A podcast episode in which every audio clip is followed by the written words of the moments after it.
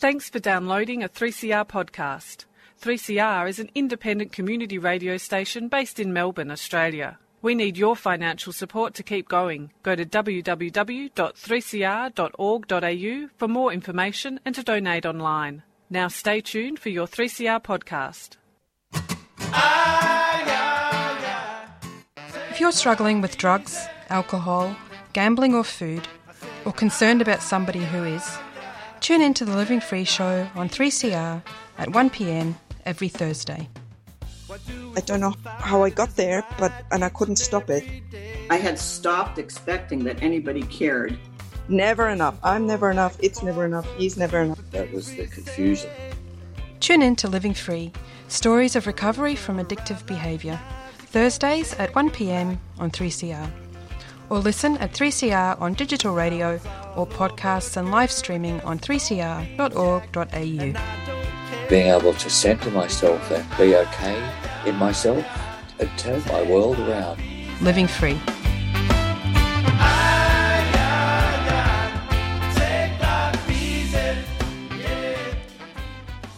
Welcome to the Living Free Show on 3CR Community Radio, 855 kilohertz on your AM dial. I'm Anne, and with co hosts Bill and Mitch, I'd like to acknowledge the Wurundjeri people of the Kulin Nation, traditional owners of the land from which 3CR transmits people powered radio. We'd like to pay our respects to elders past and present, and to acknowledge that sovereignty over this land was never ceded. Each week on the Living Free Show, we showcase one of the many programs that assist in recovery from drug, alcohol, gambling, and food addictions. Our guests share their recovery stories and highlight that shared experience saves lives. This week, I'm joined in the studio by Lois, a member of O- Overeaters Anonymous. Welcome, Lois. Hello, thank you for having me. And welcome to you too, Mitch. Hello, good to be back. Uh, Mitch is going to be playing some tunes today uh, from hopefully 100 years ago. Yep, got a 1920s playlist here ready to. Uh, Seriously? pop. Yep. Fantastic. Uh, because this is 100 years of radio celebrations today. Uh, but back to Overeaters Anonymous. Overeaters Anonymous is a fellowship of individuals who, through shared experience, strength, and hope, are recovering from compulsive eating. They welcome everyone who wants to stop eating compulsively. So, uh, Lois is going to tell us all about it. Uh, starting at the very beginning, Lois, where did you grow up? Um, I grew up in a little country town in New Zealand called, which is a beautiful paradise called Akaroa, and moved to the big city of Christchurch, and um, moved over here to Melbourne um, about 27 years ago. So Melbourne's home now. Okay. Um, and uh, what was your experience of school like and your early friendships and early life with your family? Oh, it was. It, well, I looking, I thought it was perfect, um, and it was such a great place where had so much freedom in our little country town, and you knew everybody and everything.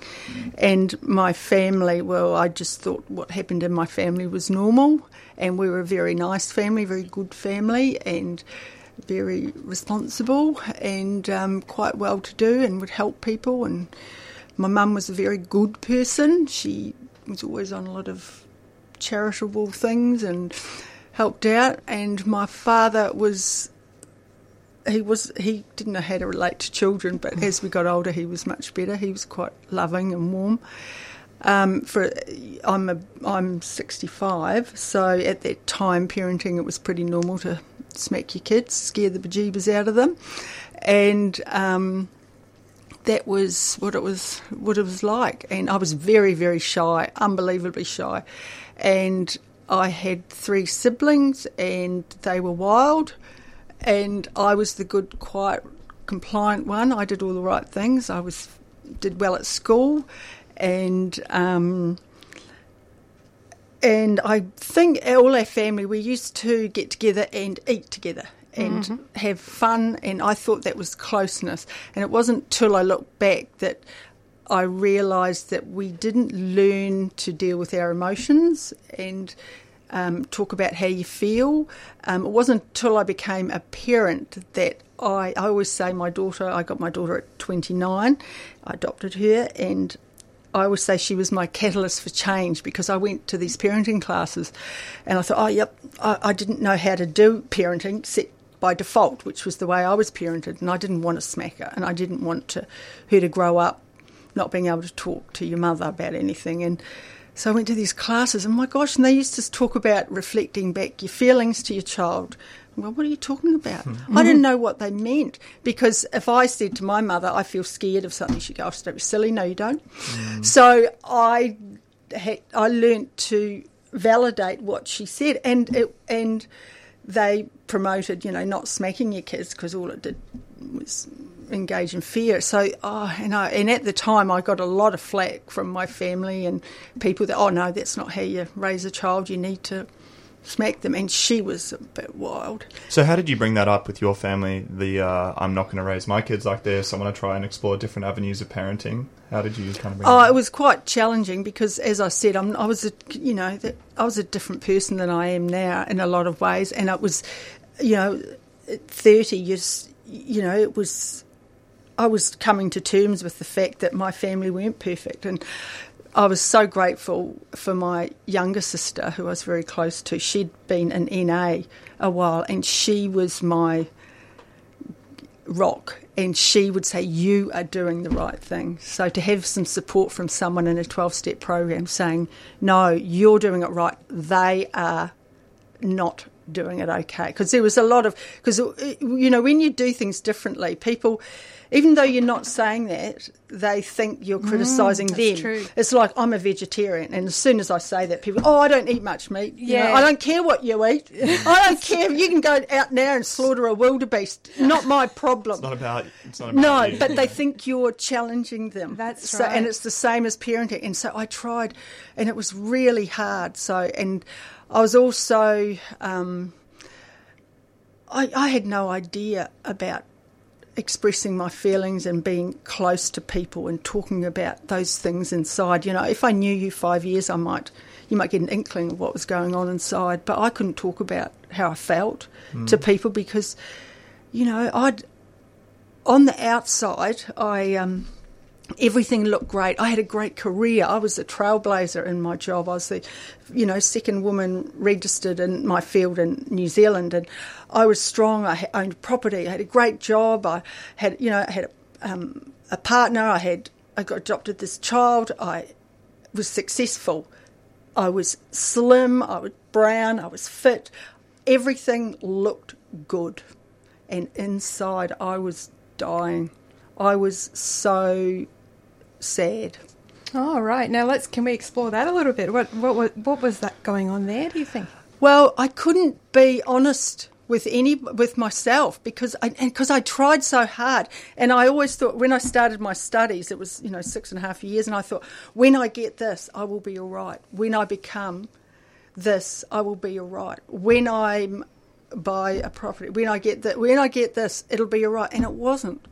It was. I was still had this hollow this feeling inside me. I wasn't okay even though I tried so hard and I I was a I was a good person. And you know and I had um, I used to I had quite a lot of boyfriends over the years and um, I look back now and I I got a lot of validation from that. My eating disorder manifests itself in like body dysmorphia, so I don't see myself how I look. So I look back at photos and I was gorgeous, absolutely mm. gorgeous. But I would, sew- you know, I loved sewing. I'd make my shorts and I'd make them a bit longer so they would cover these big bulging thighs that I didn't even have, mm. and I didn't feel that good about my body, about being present in the world. So um, I smoked. I was a heavy smoker because that helped control my weight, and I compulsively exercised. I would go to um, aerobics, Aerobics then. just about every night a week, throwing myself around like a maniac. And I gave up smoking when my daughter was two and a half, and I'd given up a lot of times before, but.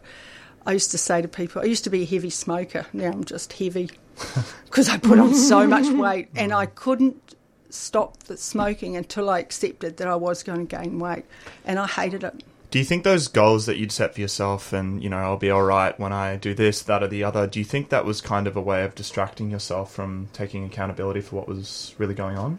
On the inside? I had no or- idea about accountability. I didn't know. We didn't have the internet. We didn't have mental health awareness. We didn't have, you know, if you wanted to find out something, you had to go to the library.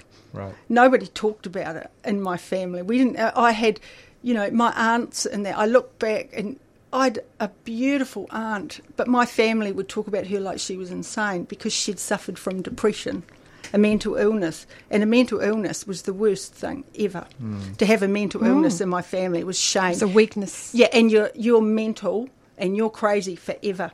And I was so blessed. I could talk to her about anything. But I had, you know, I'd been brainwashed from my family, so it wasn't mm. until I was older that I got close to her. Mm. conflicting kind of feelings. Yeah, yeah, And you don't air your dirty laundry. You don't talk about family mm. problems. My family was very dysfunctional, very violent. My father did not drink because his father was a violent alcoholic and he was the youngest. So he was like, no, if you've got a problem with alcohol, you just don't drink. He didn't understand about addiction, but he was. And he didn't drink. He worked hard, but he had a lot of the behaviours that Yes. alcoholics had, and it, you know, I can see it coming down. I look at my cousins; it Yep. was such a family illness addiction. There's also, you name it, it's somewhere in the family.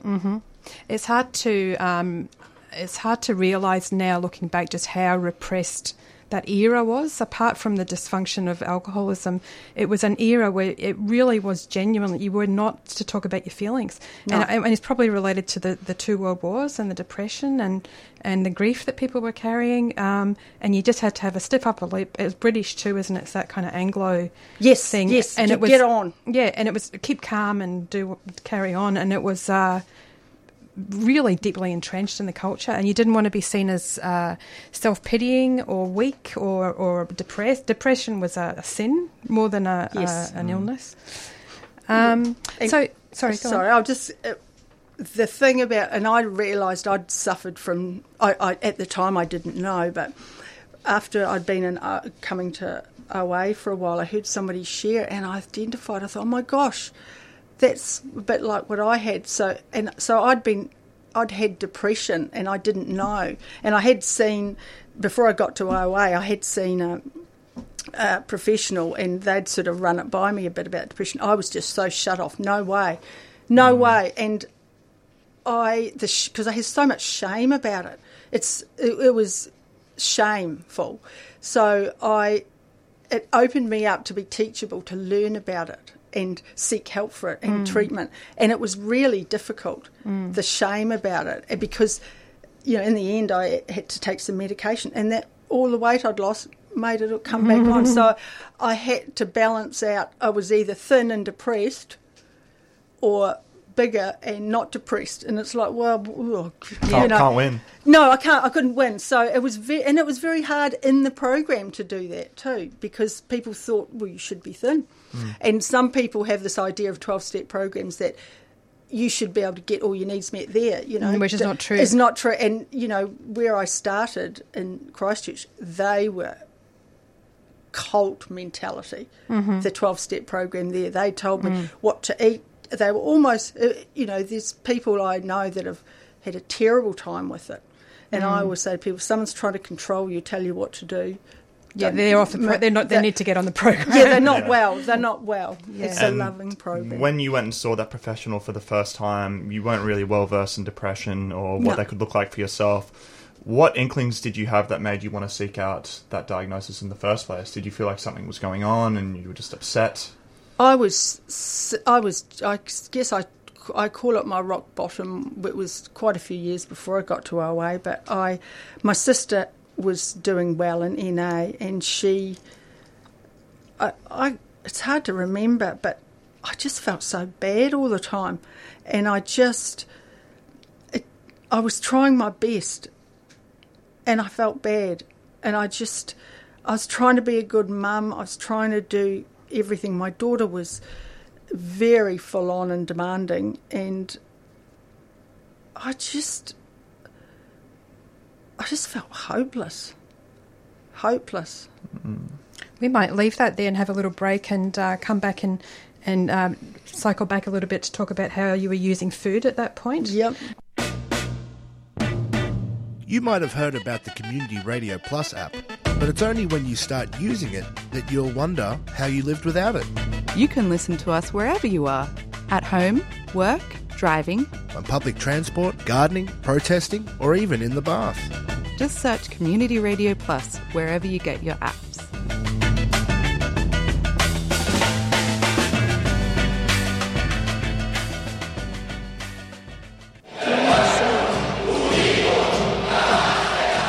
Green Left Weekly Radio.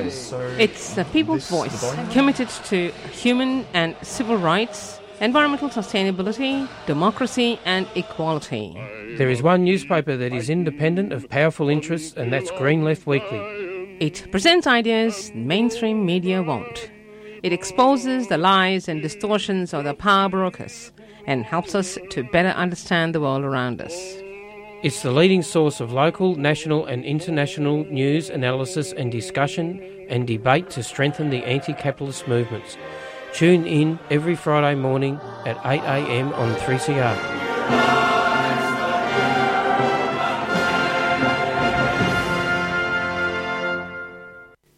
If you or someone you care for is struggling with a mental illness or other disability and you need someone to talk to, you can call the Wellways Helpline. Wellways Helpline is a volunteer support and referral service that provides information to people experiencing mental health issues or other disabilities, as well as their family, friends, and carers. We're here to talk if you are feeling socially isolated, seeking information about mental health or mental health services, or just need someone to talk to. As a peer based service, everyone working at Wellways Helpline has a lived experience of mental health issues or disability. Wellways Helpline is a national service and operates Monday to Friday, 9am to 9pm, excluding public holidays.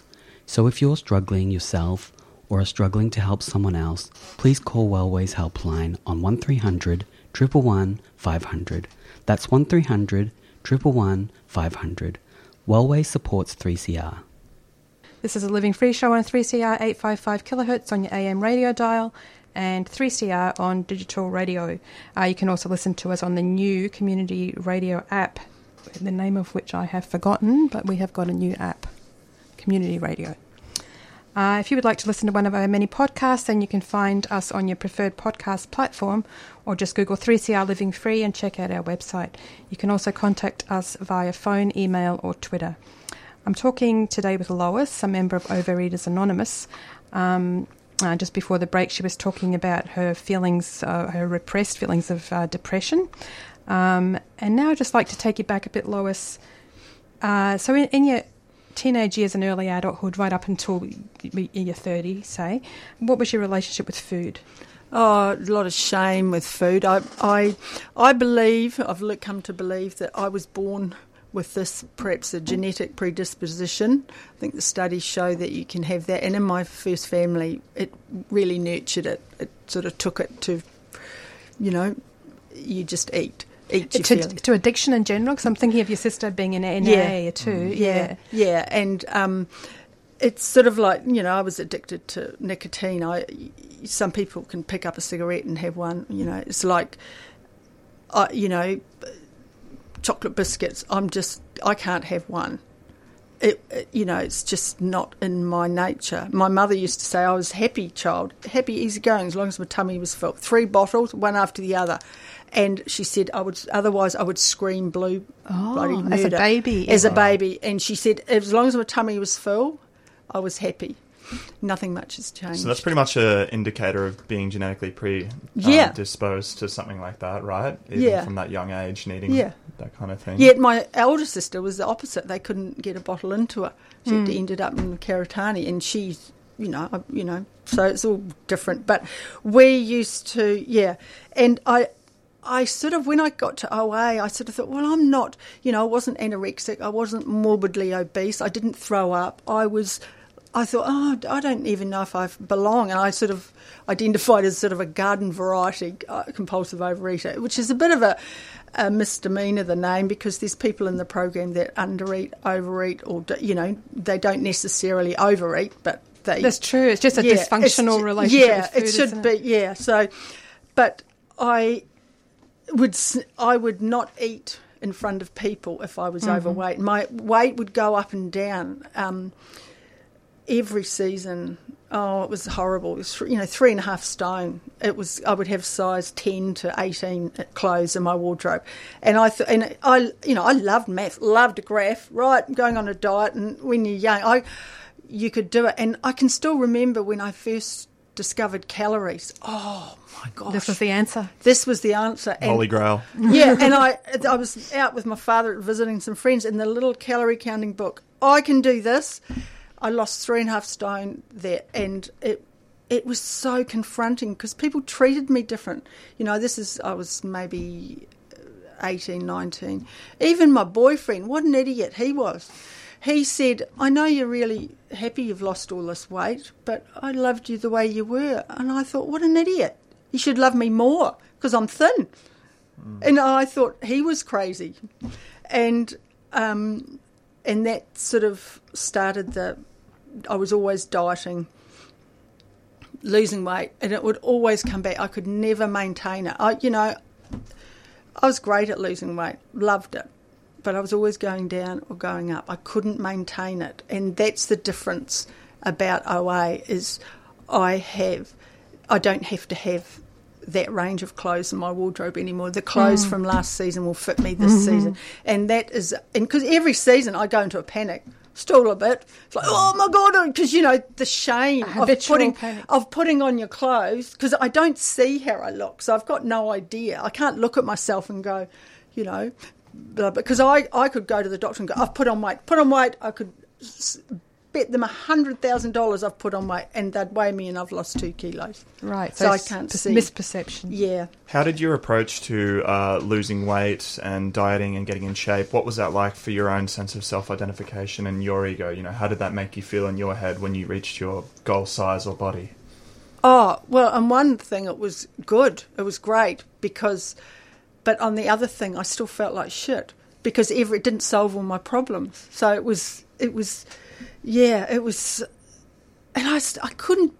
I look back, I can't believe that I didn't click. I didn't. I even. I had no idea I had any issues with food or body dysmorphia or the way I saw myself in my twenties. Had no idea. If somebody had said you've got. Uh, a friend of mine said to me one day, she goes, I don't know why you eat chocolate.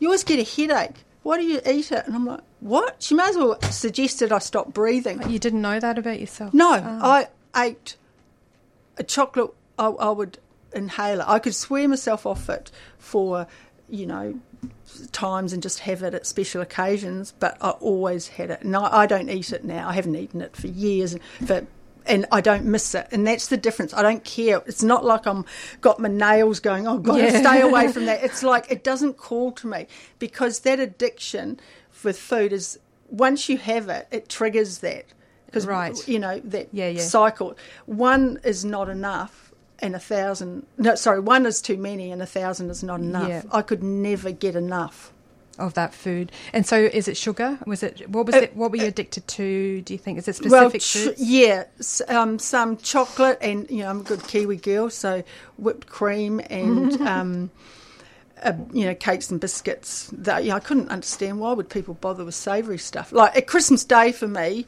typical for years, I wouldn't eat anything except trifle because for breakfast, lunch, and dinner. Right. I wondered why I felt sick. But it hit the spot. That's what you yeah, were craving. Yeah, yeah, that was the food.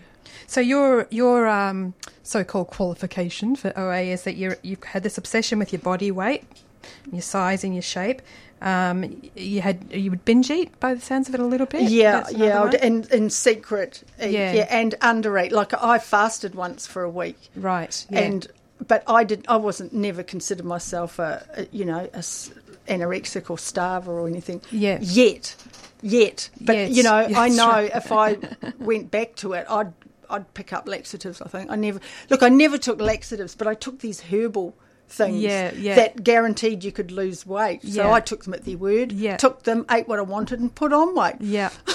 and it's uh, it's uh, getting back to that that time. I remember back in that time. I'm of a similar age, and and all the obsession with uh, you know beautiful girls running along the beach. There was no sense of there was no idea of sexism or body shaming, or it was all just complete uh, ma- the male gaze, wasn't it back then?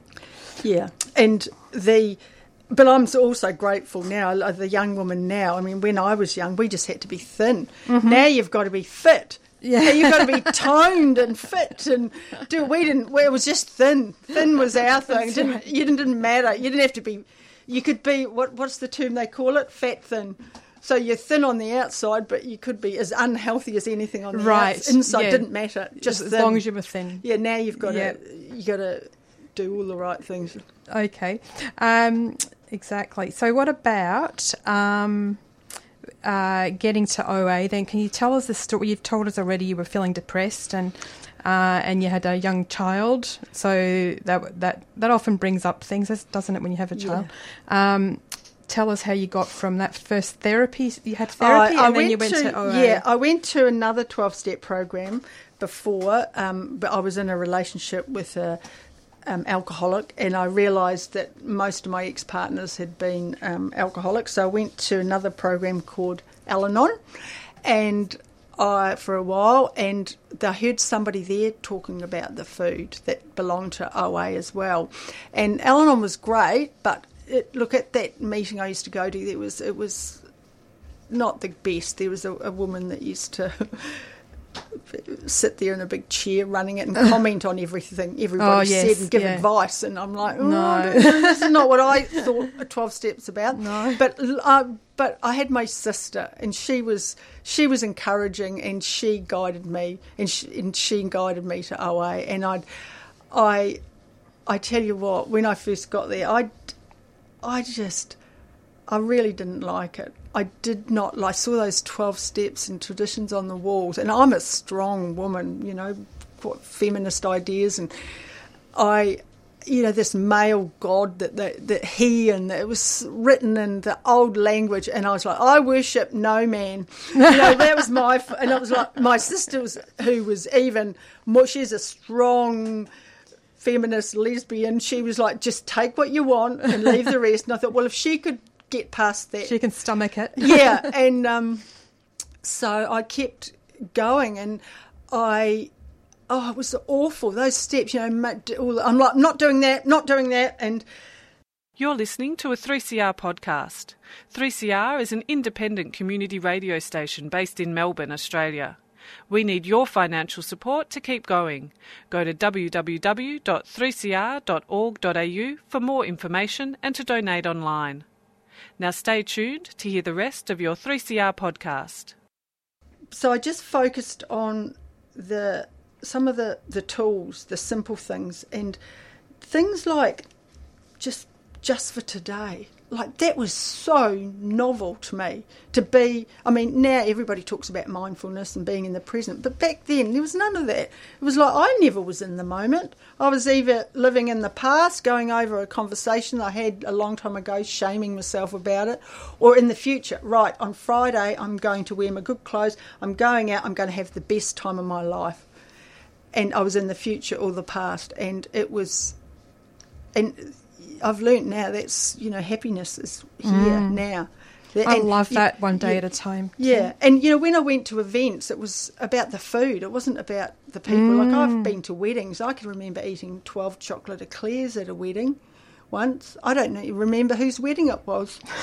Isn't that sad? But now, when I'm at something or if I'm with someone at a cafe or that, I'm present. I'm mm-hmm. talking to them, listening to them. I'm not thinking, okay, when are they going so I can eat something else, or how am I going to get that, and how am I going to eat this without looking like a pig? Mm-hmm. And yeah, and that's what I mean. We all, we've, I think it's a human thing to be either in the past or the the uh, future, but I think addiction really robs you of the present because you have to be constant. Well, there's the shame of what you've just done or, or, eaten or yes. injected or whatever it is. Um, and then there's the, the where am i going to get the next one? Yeah. so it really yeah. robs you of life yes present. it does. And I, I there was only three times i was lucky. There were three situations where i used to be in the present moment before i learnt this get things in our way. And that was i was laughing when i was sewing playing softball or having sex. So I was pretty lucky. I did have breaks from my head, and um, I in studying too because I love to study, and mm. that would keep me in the present. Mm-hmm. Um, and what other tools other than um, living in just in one day? Oh well, that's you know one of the slogans. The tools, are yeah, and I just bring it back to those because you know they talk. they've got the the, the, all the 12 step programs are based on the AA Big Book. And I honestly, I couldn't even read it for about three years. People used to say, Oh, read the Big Book. I'm like, I'm not, I'd pick it up and start reading it. I was like, Yuck. it was just all these stories about these drunken old oh, not old men, and they'd talk about the little housewife. But it was written, you know, it was 1930. It was not a book for a feminist. No, and I could I could not see past that. Mm-hmm. Where now I can read it and see it and and and explain to the new people because I know many people that say I just looked at read heard that and ran because it's like nah it's a it's crazy. So, so I'm what really would you, What would you say to someone then who who said I'm not reading that book? don't read it. Somebody, uh-huh. same as somebody said to me, pick up the OA stuff that's related to food. Uh-huh. Read that. When yeah. we've got, you know, when I first came, there was one daily reader. You know, they've got a lot more literature. The 12 and 12 Overeaters Anonymous book is great. It goes through the steps and explains it how it relates to food. Because people sort of get it with drugs and alcohol. They go, oh, you put down drugs, you know, drug, your drug, you stop it. But food, you've got to eat. How do you do, and um, it's it's quite hard to to to think about how you do that. Mm-hmm. and it's and it's develop you don't have to get it perfect. And that's the thing we're such perfectionists addicts. Yes. So if you can't do it right don't do it. Yeah. We're black or white right yeah. or wrong this or that and on or off. And that's the best thing about the program is is learning to it's to be gentle and loving and kind to myself, and it's okay. Just for today. Just for today. Everything's fine. Right here, right now. I don't have a worry in the world no. because I'm sitting here, I'm talking to, the, uh, you know, somebody really interesting, young man's been, they've been funny, engaging, and I'm present. I'm not worrying about anything. Yeah and that's that's that's fantastic place to be. That's recovery, isn't it? Yeah, it yeah. is. It's like sitting in my garden, lying in my hammock, looking up at the bees, going, "Wow, these are amazing!" And yeah. you know, it's those old-fashioned things like stop and smell the roses. Yeah. Well, it's true. Yeah. And it's corny. It's really corny, but I've I get so much peace in my life. Is yeah, mm. And uh, what what about what would you say to someone who said, um, "I can't stay in this program because I can't bear that God God thing on the wall?" Oh, okay, well, I I um two two things. I go. Um, okay, you can borrow my higher power. I don't have a God. I was just saying before. I like God. It's an, ac- uh, is an acronym. No, dot, yeah. reverse dot for dog. Oh yeah. And um, you know, there's a good orderly disorder, direction. There's all sorts of things for God, G O D D E. Gift but, of desperation. Yeah, and it's something. It's it's a it's a spiritual program. It's not religious, so it can be whatever. And what I say to people is, okay, you've tried to manage your food up to now. And they go, yep. What have you tried? They tell me what they've tried. Okay, you've tried really hard. Yep. Okay. So what you've done to now are you happy with the result? And they're usually no, because you know most people that come to a twelve step program are not sort of happy in, with their life. Something's up, so they they want to make it better. And I say, okay, well just give it a go, give it a go. Don't you don't? No one's going to force you to do anything you're not ready to. And I remember, you know, at the start somebody said, well, what are you eating? They said, oh, they grazed grazing, grazed all day. I was a grazer. You just eat from the time you're awake till you're asleep almost. You don't, people say, oh, you don't have big meals. No, of course I don't. You know, my mother used to say I had big bones. I think she thought I, I think I had di- she thought I had dinosaur bones. they were, they were, nobody's big. bones are that big. But it's like, you know, the way that I started a uh, new eating style when I came into OA is quite different than what now than when I first started, but it it's usually people as long as it's a bit better, it's putting some boundaries around it so you're not thinking about food all the time, thinking about how you're going to get it, how you're going to keep the weight off, how you're going to not let anyone see it, or blah blah blah. It's sort of it's just putting some boundaries. And if if you you know some people they're new eating guidelines are just eat between, you know, eight and nine. one and two, or in snacks in between, and five and six. Having a boundary instead of all day, or um, a plate. It doesn't have to be perfectly nutritionally balanced. Because I mean, I used to, oh, I would eat perfectly for ages Mhm. sometimes, but Mm. I'd always bust because it was because it's uh, perfection, unachieve- it's uh, unattainable, really. Yeah. Mm. But so that's an interesting idea. So the boundary idea is, well, you will be able to think about food or eat food, but not at the moment. Yeah, yeah, yeah, and it gives you. It, it sort of gives you some space to have a life in between because Yes. program a twelve step program is to give you a life, so not to isolate you from the world, so you're different and all that, and Mm. and and yeah, Yeah. We'll have a little break again, uh, Lois, and then we'll be right back. Tune in to Rainbows Don't Fade with Age on Radio 3CR fortnightly on Mondays at 2 pm. Rainbows Don't Fade with Age, Melbourne's only show dedicated to all things LGBTI, ageing and aged care. With stories and information to empower and inspire action for all those interested in the health, well-being and visibility of older LGBTI people.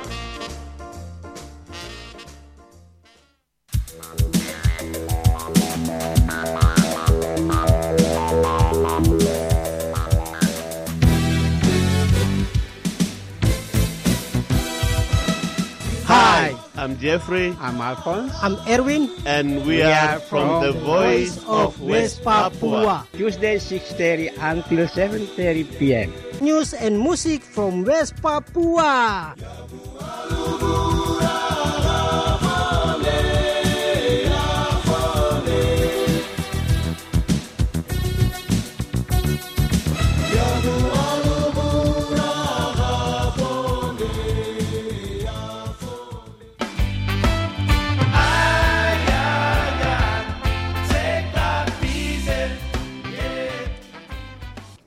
Living Free Show on 3CR Digital Radio and live streaming on 3cr.org.au forward slash streaming.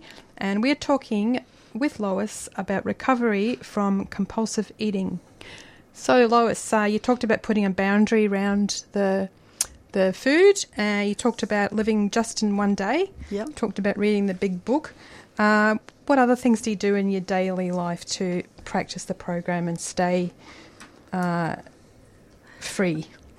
Okay. I have um, spon- sponsors, uh, sponsors, and a, s- a sponsor, um, and there's you know different ways to sponsor, but I, I really I talk to somebody every day, and that's fantastic. That is a real gift. Um, when I first came in, I got a sponsor who was not terribly well because they say find somebody who's got what you want and ask them how they do it and be your sponsor. So I picked the best looking woman in the room with the best figure, with the best figure because that's what I wanted. I wanted to be gorgeous and. Um, but she was, she told me what to eat. I was disgusting. I, I, oh, I was insane, very controlling. And I, But I, I was desperate. I just thought, oh, I'll give it a go. And um, I like to ring her at six o'clock every morning, and it was re- oh, it was just nightmare. I look back now, and I think she wasn't very well. It was a very Mm. controlling way to work a program, but um, now I oh, just being able to be hundred percent honest with someone about anything that's going on in your life is amazing. I could ring up my sponsor and tell her, look, I've just been over to Smith Street where we are now, and I. Oh, I got a bit annoyed, so I went and robbed a bank. Mhm. And I could ring her up and tell her that. Mhm. And She wouldn't turn you in, or you know, well, write you she, out. no, or- she, you know, no, she she would help me work out the next thing to do if I wanted Mhm. to, you know, and it's You wanted to make amends. yeah, she do, she doesn't she doesn't tell me what to do. She doesn't judge me, and that's a gift that I can give to other people too. Sponsees, I've got amazing sponsees, and you know you don't have to like. Some people say, "Oh, I've got the sponsor I don't like," or a sponsor. I go, "Oh, well, I wouldn't. I never have a sponsee I don't want to. I couldn't do it. I'm not that selfless, and Mm. I'd just." I'd get too irritated and tell them to piss off. oh, shut up. And so I don't need to do that. I, you know, talk about my style of sponsorship and um, what I'm available for. And I can't have someone ring me up going, ah, meh, meh, meh," not, you know, whinging about everything. I'm, that's not to say I can't listen to people's problems, but my sponsee at the moment, she's just amazing. She's she's so clever and talented and bright and she works the program she tries so hard and she just is amazing and she's she gets it imperfect but she talks about it and sometimes she'll ask me she often says so what should i do and i go oh well i know what you should do and she goes oh what what okay you should come over and do my housework because i'm not there to tell her what to do i'm not her god I'm not her high power, or I'm not her, you know. And she goes, No, I knew you were going to say that. and she'll figure it out for herself. And what's the impact of not feeling judged? How does that kind of liberate you? Or uh... oh, it's just it's wonderful. Like what people think of me is none of my business. I love that. I love that. It's like it's and it's it's like people pleasing. I can say no to people. Like and my friends, I say, you know, if I offer to do something it's because I want to. It's not because I think I should. You know, if I say, "Oh, I'll help you alter these pants or something, or come and do this radio show," it's not because I feel obligated. It's because, oh yeah, I want to. Because if I do something not from a genuine motivation, I'll get resentful. I'll, oh well, they, you know, because that's how my family operate. They shouldn't have asked. Why, you know, you go. Well, why are you resentful about doing something? Well, they asked me to do it. Why didn't you say no? And, you know, recovery's taught me to say no. Mm. And I don't have to give a reason. I no, just say no. No, no is a full sentence. Yes. And it's like, no. and some people don't like it. They don't like it when you change. It, was quite difficult in my first family, but they got used to it. And and it was everything got better. I, I just have to clarify that that my daughter was oh, I think she was about when I got to OA she was maybe eight and I'd been coming a couple of months, and she said to me, Mum, you're a much better mum since you've been going to OA. And it's like, whoa, you are. And she'd say to me, she used to come to meetings with me because I was a single mother and I didn't need, you know, couldn't get a, ba- didn't need to get a babysitter. She'd say, Mum, I think you need to ring one of your friends sometimes. I think you need to go to a meeting. And I'm a much better person. I'm a, I was, I'm a better citizen, I'm the, a better sister, daughter, mother, friend, community member, employee than I ever was in in every way. Better. Now, that that's part that's partly because you're available and you're not obsessed with, with food. Yes. What else has, has the program given you that's actually not food related that's caught, that's led to you being that new person? I guess faith that things will work out because they always have. I used to laugh at when I first got into program. I'd say I get everything I need delivered. And people, go, what do you mean? I go, oh, I remember one time I was getting a bit stressed about money, and I was like, mm, broke, broke, and then all of a sudden this money fell into my bank account, and it was some parenting contribution benefit that they had here in Australia. I was like, oh my gosh, this is amazing. And I was I needed a desk to work from home, you know, and I was like, oh, I went to the shop and I was I hadn't had my lunch, I was hot and agitated and I was like looking at desks, I was like, oh I was getting agitated. I thought, no, just go home. This is a Saturday. Just go home. Went home, it'll work out. Next morning, walked out on the balcony, looked down. Desk on the There's nature a strip. desk on the nature strip. no way. And this is not. And when I came to Australia, you know, I, I applied for some jobs and I got them when I first got here, but I'd given myself three months for a whole, you know, to have off before I got a job. And you know, somebody offered me a job. I went, no, I, I, I, really do need to. I thought, oh, no, I'll be able to get a job then. So I didn't really, I, I was getting nervous. So so I had three months off. It was beautiful summer. Hung out with my sister, and then about three months to the day, she said to me, "I think you're going to get a job, isn't it? Three months?" She goes, "Yeah." I said, "I suppose it's about time." I got a job. The next minute, the phone rings. And it was the guy that offered me the job three months earlier. He said, "Oh, the guy I took on didn't work out. Are you still interested in a job?" Yep. I think so. Yeah, and I need a place to live. You know, I'm moving out, and walking over to me, somebody goes, "Oh, I'm going away overseas. Do you want a house sit?" You know, I got everything I needed, and that just from little things to it's just faith that it'll be all right. Mm. Everything will be all right. It's like there's a you know. I, I can't base my life on what's happening right here, right now, if it's bad. You know, it, it's big picture stuff. I often hear people say as well, you know, what's the alternative? Thinking that things aren't going to work out. You know, Yeah. what's what's that benefit to you? There, there pretty much is none. So Yeah. Yeah. Yeah. Or you can try and fix it, make it happen. You Mm. know, they say, oh, you can lead a horse to water, but you can't make it drink. And I'd go, with a high powered hose, you can. I used to try so hard, so hard to make everything work out before I got into 12 step. Now it's like, now it's like hands off. And I think that the harder you try, the more specific your uh, what what working out means to you, and then you're more likely to be disappointed and think that everything's bad. But if you're happy with a desk off the nature strip, then that's fine. So you you were open to that, and there it was. It might not be the exact desk that you would buy in Officeworks, But it was but you're better. open- it was probably bigger. better, It was yeah. better quality. There you go. And, th- and that's it. My brain limits myself. That's right. How it works That's out. right. And if I have faith that things are going to work out, they work out better. It's like I could never have imagined that.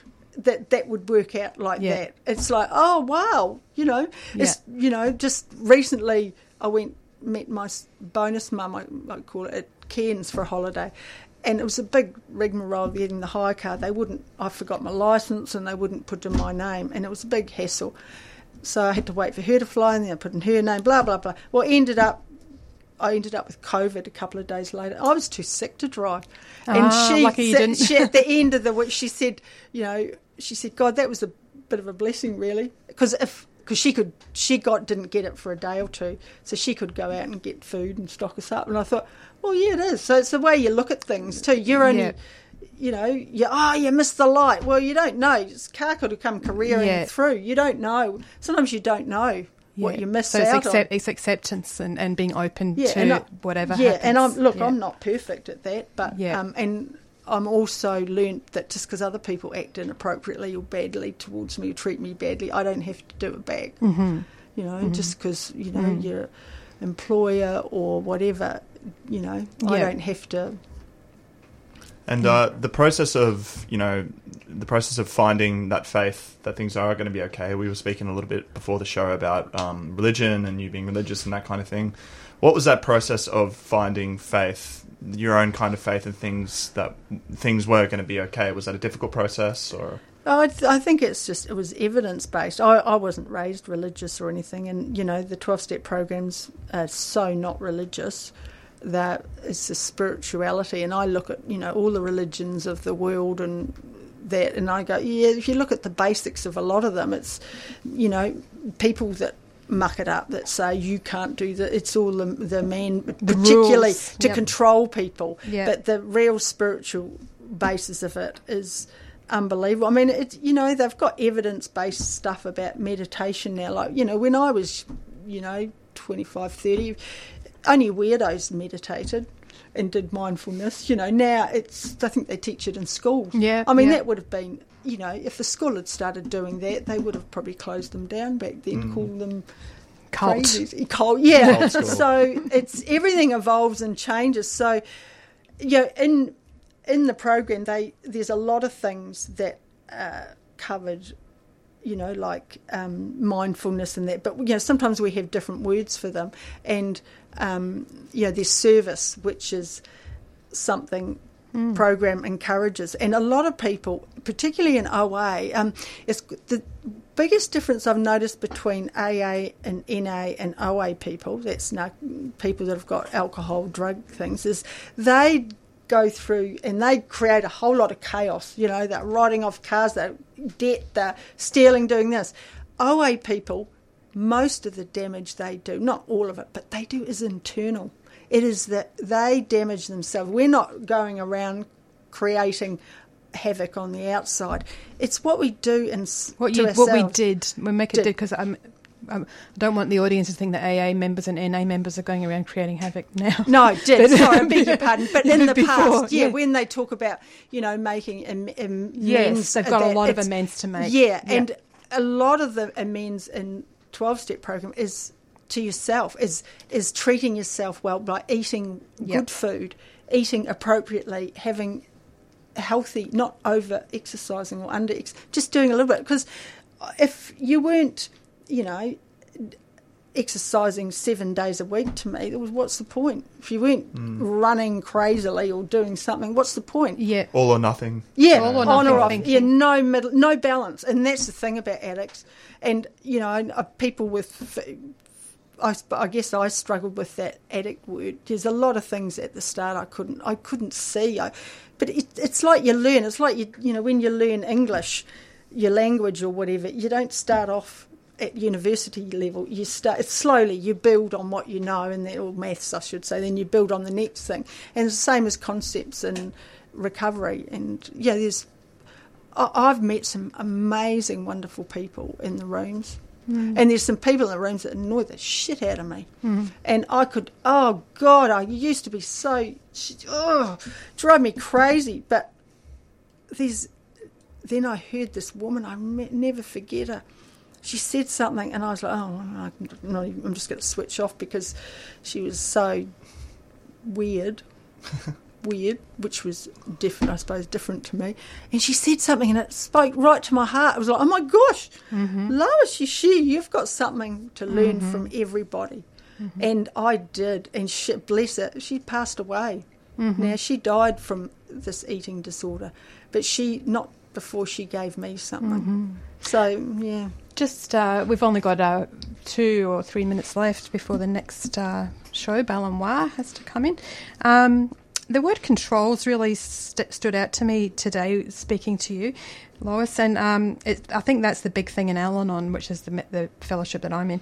Um, it's that, and it's a bit of an internal thing again. It's not smashing up cars, but it's it's trying to control yes. other people or control yourself. And and I've just been struck today by all the different ways that's come up and the damage that it does. Mm. You know, the the sponsor the sponsor who tries to control yes. does damage. The religion that loses its its real focus and tries to control people. Yep. Um, and even uh, trying to control yourself and and missing out on life because you're too busy preoccupied with trying to control exactly. yourself. So yeah, that's yeah, interesting. Yeah, and I can't. I tried to control everything. My weight. Yeah. My, you know, and I couldn't. Yeah. And I couldn't. And so it's, it's not all about it's not, letting go. Yeah, mm. and doing the footwork. I've just got to always bring it back. Put my. I love that saying. Put your head where your hands are. That's where my head belongs. Where's your hands? Mm. Sometimes it's just you know doing the dishes. How boring. Yeah. I want to be. I guess balance as well. Balance, that kind of yeah. comes into comes yeah. into it. Yeah, as it's well, a you dirty know. word isn't it? To to people in twelve step programs. Mm. Balance? Balance. Well, when you come in, it's balance. What do you mean? Yeah, I've never heard of that. what, what do you mean? How does that look? A, a medium sized apple. Yin and yang, you know, what yeah. a concept. Yeah, no. Yeah. Um, all right, just before we go, uh, a message to anyone out there that's uh, struggling, and I'm, I'm, going to read out some things that they might be doing. Uh, diuretic abuse, laxative abuse, excessive exercise, inducing vomiting after eating, chewing and spitting out food, use of diet pills and medical interventions to control weight, inability to stop eating certain foods after taking the first bite, fantasies about foods, um, constant preoccupation with food, and using food as a reward or comfort. What would you like to say to them? Anyone who's struggling, and also that? people that just look at their bodies and aren't happy. True, that's the body the body thing because that's all. That's, that's the... really big, and you know it's got even you know with the the treatments, the body yeah, to be young, to be yeah. ageless, and the the beauty treatments and all that. It's so harsh, so harsh for young women or for all women and men. You know, it's every, or anybody. Yeah. Sorry, people. I shouldn't just. I know there's more genders than that. Um, I just anything. We have a huge spectrum of people at our program, and I would just say you're not alone, and there is help.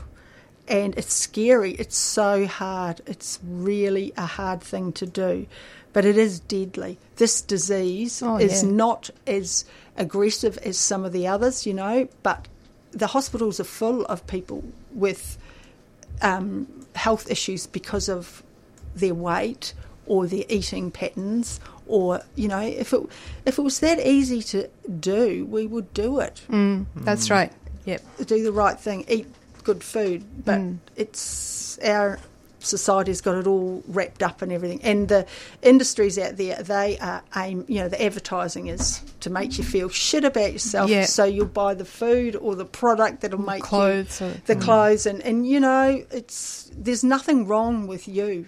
Yeah. Or your body. hmm All right. Thank you so much for coming in today, Lois. That was a really enjoyable conversation. Thank you for having me. Uh, and thank you, Midge. No, thank you for having me. Um, if you're having difficulty with compulsive eating, you may like to contact Overeaters Anonymous. You can find them at oa.org.au. All meetings welcome newcomers, and the only requirement for OA membership is the desire to stop eating compulsively. There are meetings listed on the website at oa.org.au forward slash meetings. Coming up next, we have Balanoir, the Spirit of Wa, hosted by Uncle Tao Jim Choco Edwards. Join Uncle Choco on a journey of belonging and movement through sing alongs and yarns. Thanks for listening. Stay safe and stay tuned now for more Radical Radio on 3CR. And to take us out, we've got a song called Like a Roll of Thunder by Liz Stringer.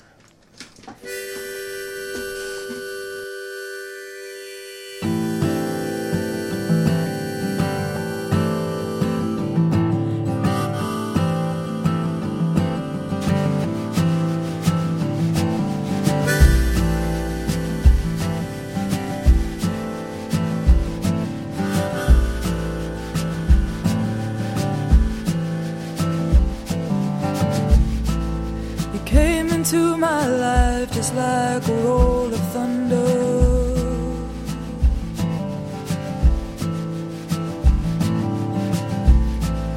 You waved at me your picket fence, your car, your silver spoon.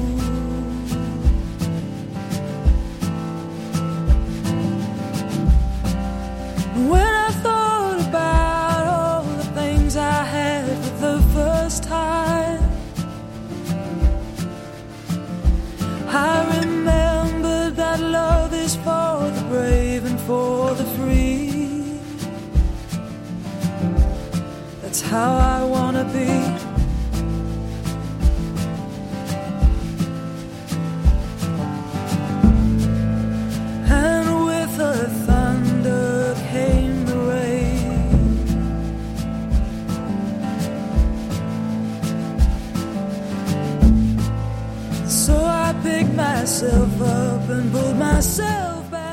You've been listening to a 3CR podcast produced in the studios of independent community radio station 3CR in Melbourne, Australia. For more information, go to allthews.3cr.org.au.